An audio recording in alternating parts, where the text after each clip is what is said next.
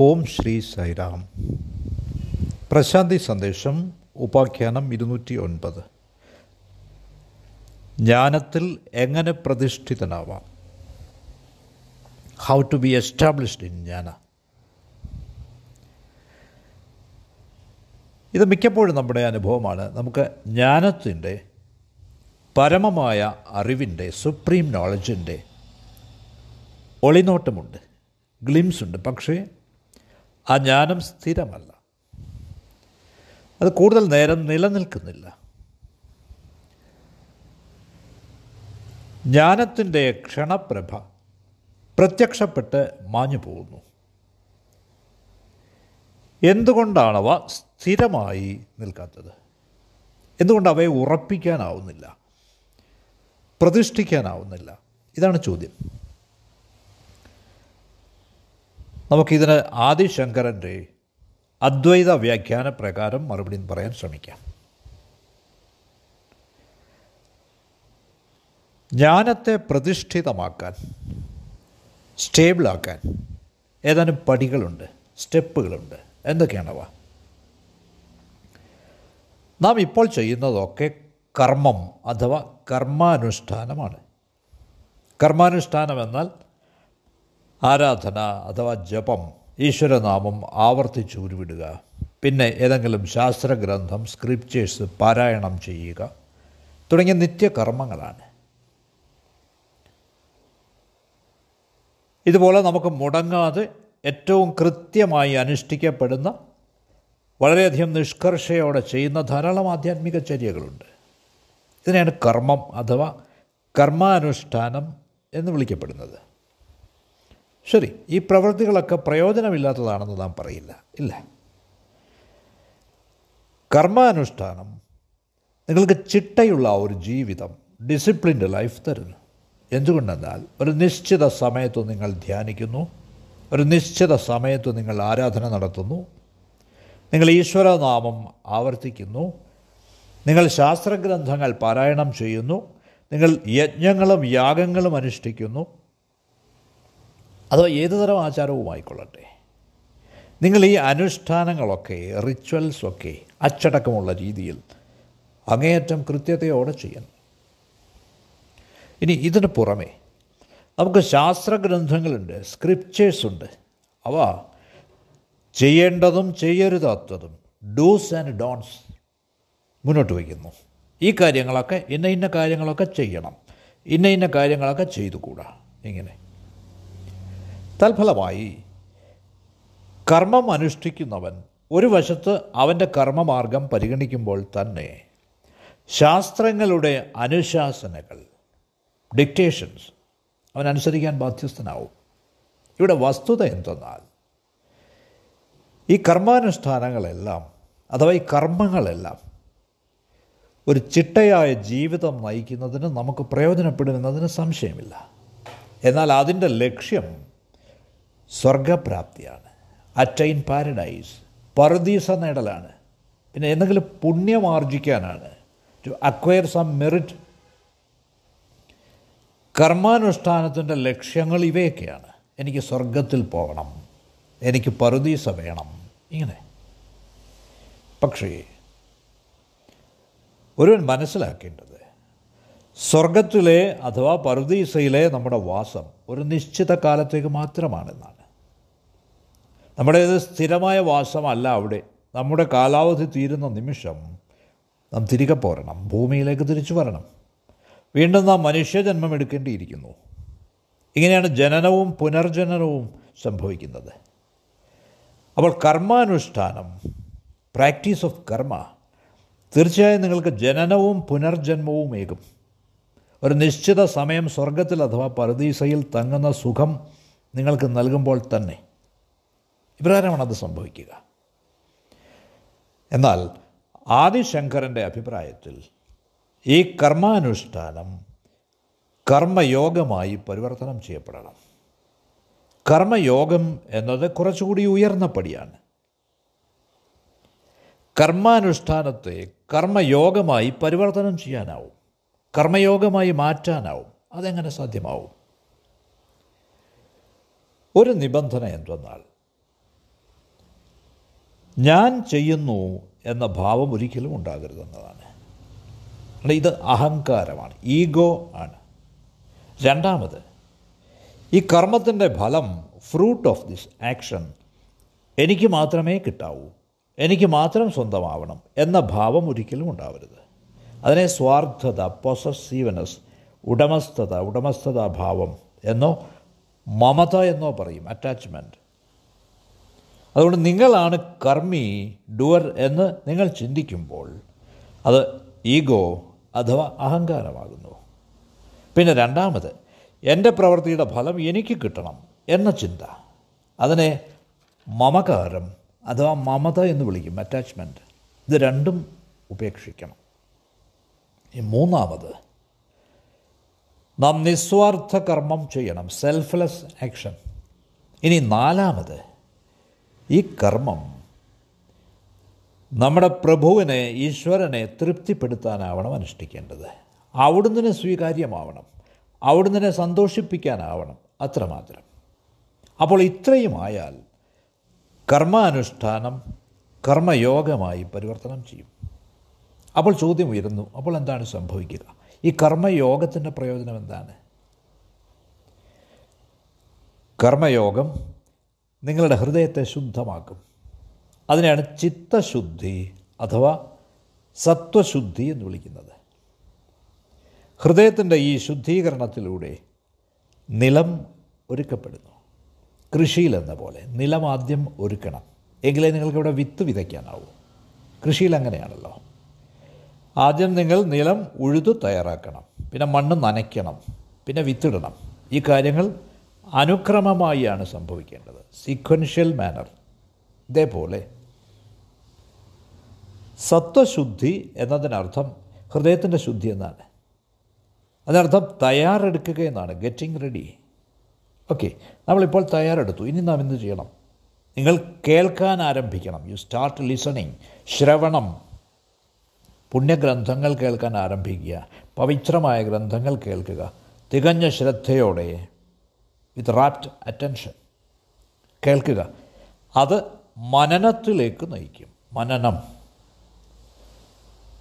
അത് പുനർവിചിന്തനമാകുന്നു. റീക്യാപിറ്റുലേഷൻ ആവർത്തനം റപ്പറ്റീഷനാകുന്നു അത് നിങ്ങളെ പവിത്രമായ ഹൃദയത്തിന്റെ അനുഭവത്തിലേക്ക് നയിക്കണം.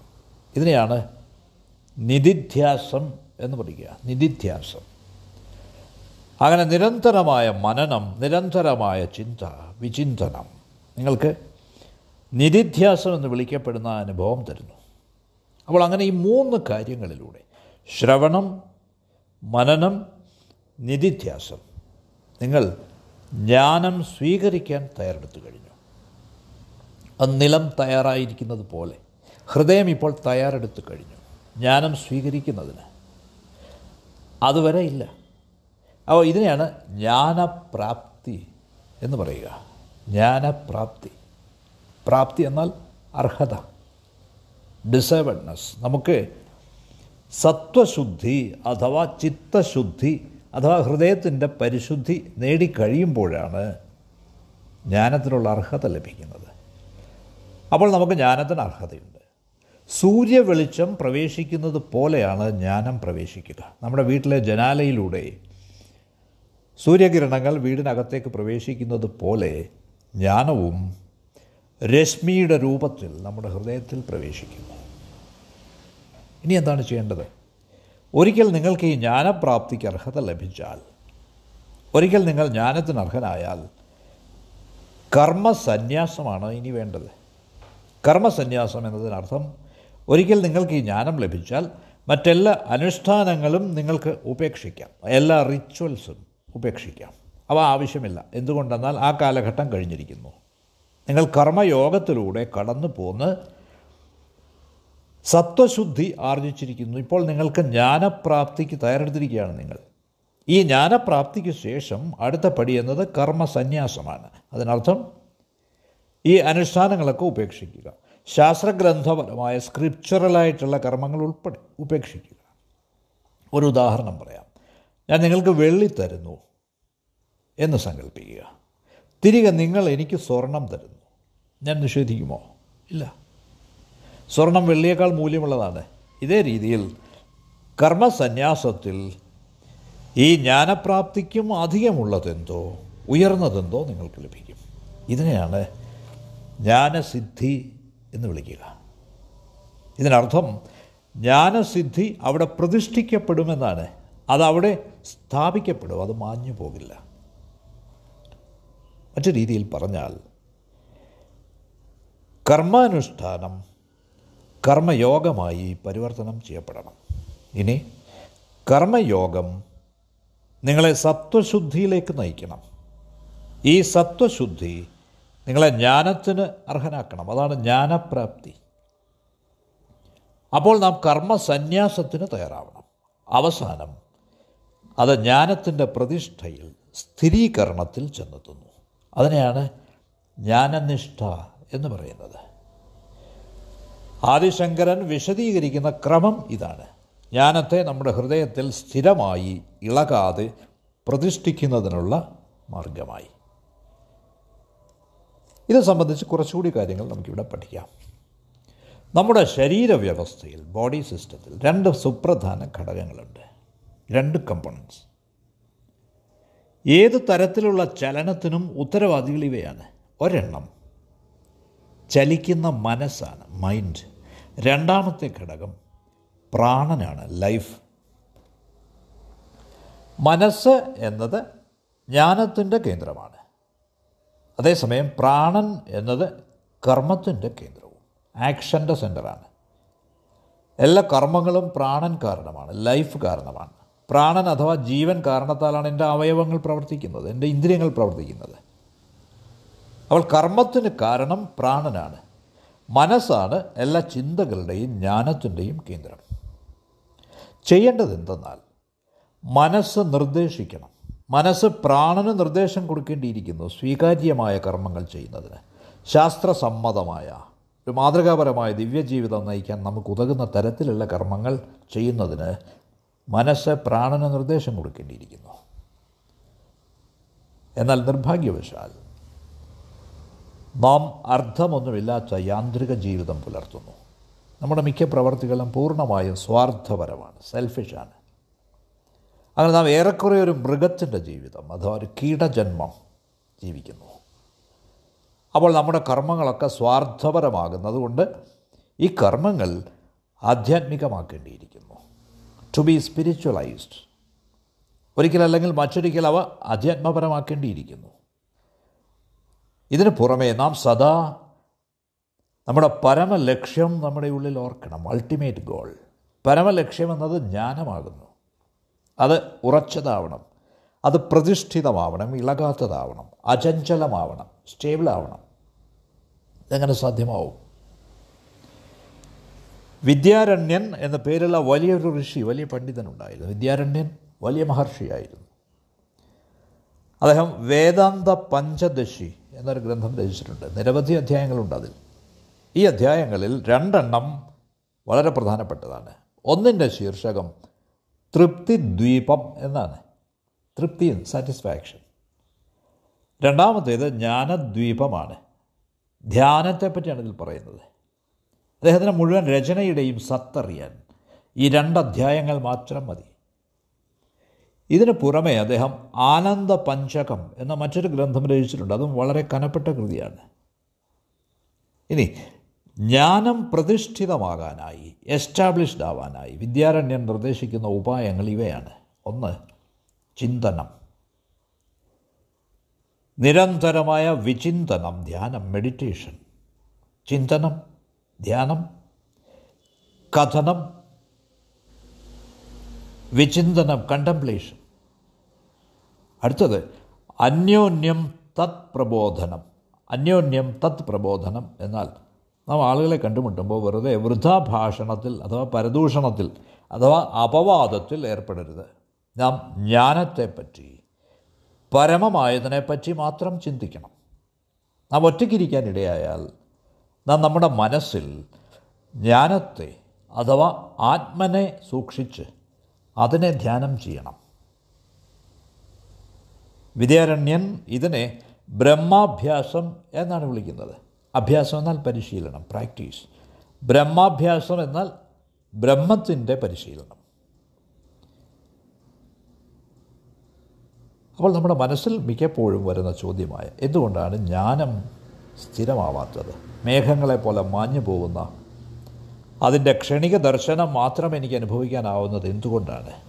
ഈ ജ്ഞാനത്തെ പ്രതിഷ്ഠിതമാക്കാൻ ഞാൻ ആഗ്രഹിക്കുന്നു. ഈ ചോദ്യത്തിന് ഉത്തരം പറയാൻ ഈ ലഘു പ്രഭാഷണത്തിൽ കഴിഞ്ഞിട്ടുണ്ടെന്ന് ഞാൻ വിശ്വസിക്കുന്നു. അപ്പോൾ ഇതിനു വേണ്ടി മുമ്പ് പരാമർശിച്ചതുപോലെ ആദിശങ്കരൻ ഈ പടികളാണ് നിർദ്ദേശിക്കുന്നത്. കർമാനുഷ്ഠാനത്തെ കർമ്മയോഗമായി പരിവർത്തനം ചെയ്യണം. അത് നിങ്ങൾക്ക് സത്വശുദ്ധി തരും. അതിലൂടെ നിങ്ങൾ ജ്ഞാനത്തിന് അർഹനാവും അഥവാ ജ്ഞാനപ്രാപ്തി നേടും. അടുത്തത് നിങ്ങൾ എല്ലാ തരത്തിലുള്ള കർമ്മങ്ങളും ഉപേക്ഷിക്കും. കർമ്മസന്യാസമാണത് എന്തുകൊണ്ടെന്നാൽ കുറേ കൂടി വിലപ്പെട്ടത് നിങ്ങൾക്ക് ലഭിക്കാൻ പോവുകയാണ്. അതിനെയാണ് ജ്ഞാനനിഷ്ഠ എന്നറിയപ്പെടുന്നത്. അതിനർത്ഥം ജ്ഞാനത്തിൽ സ്ഥിതപ്രതിഷ്ഠിതനായിരിക്കുക എന്നാണ്. ഈ ഉപാഖ്യാനത്തിൽ നിങ്ങളുടെ ശ്രദ്ധയിൽ കൊണ്ടുവരുന്ന കാര്യങ്ങൾ ഇത്രയുമാണ്. നമുക്ക് വീണ്ടും കാണാം. ഷായിറാം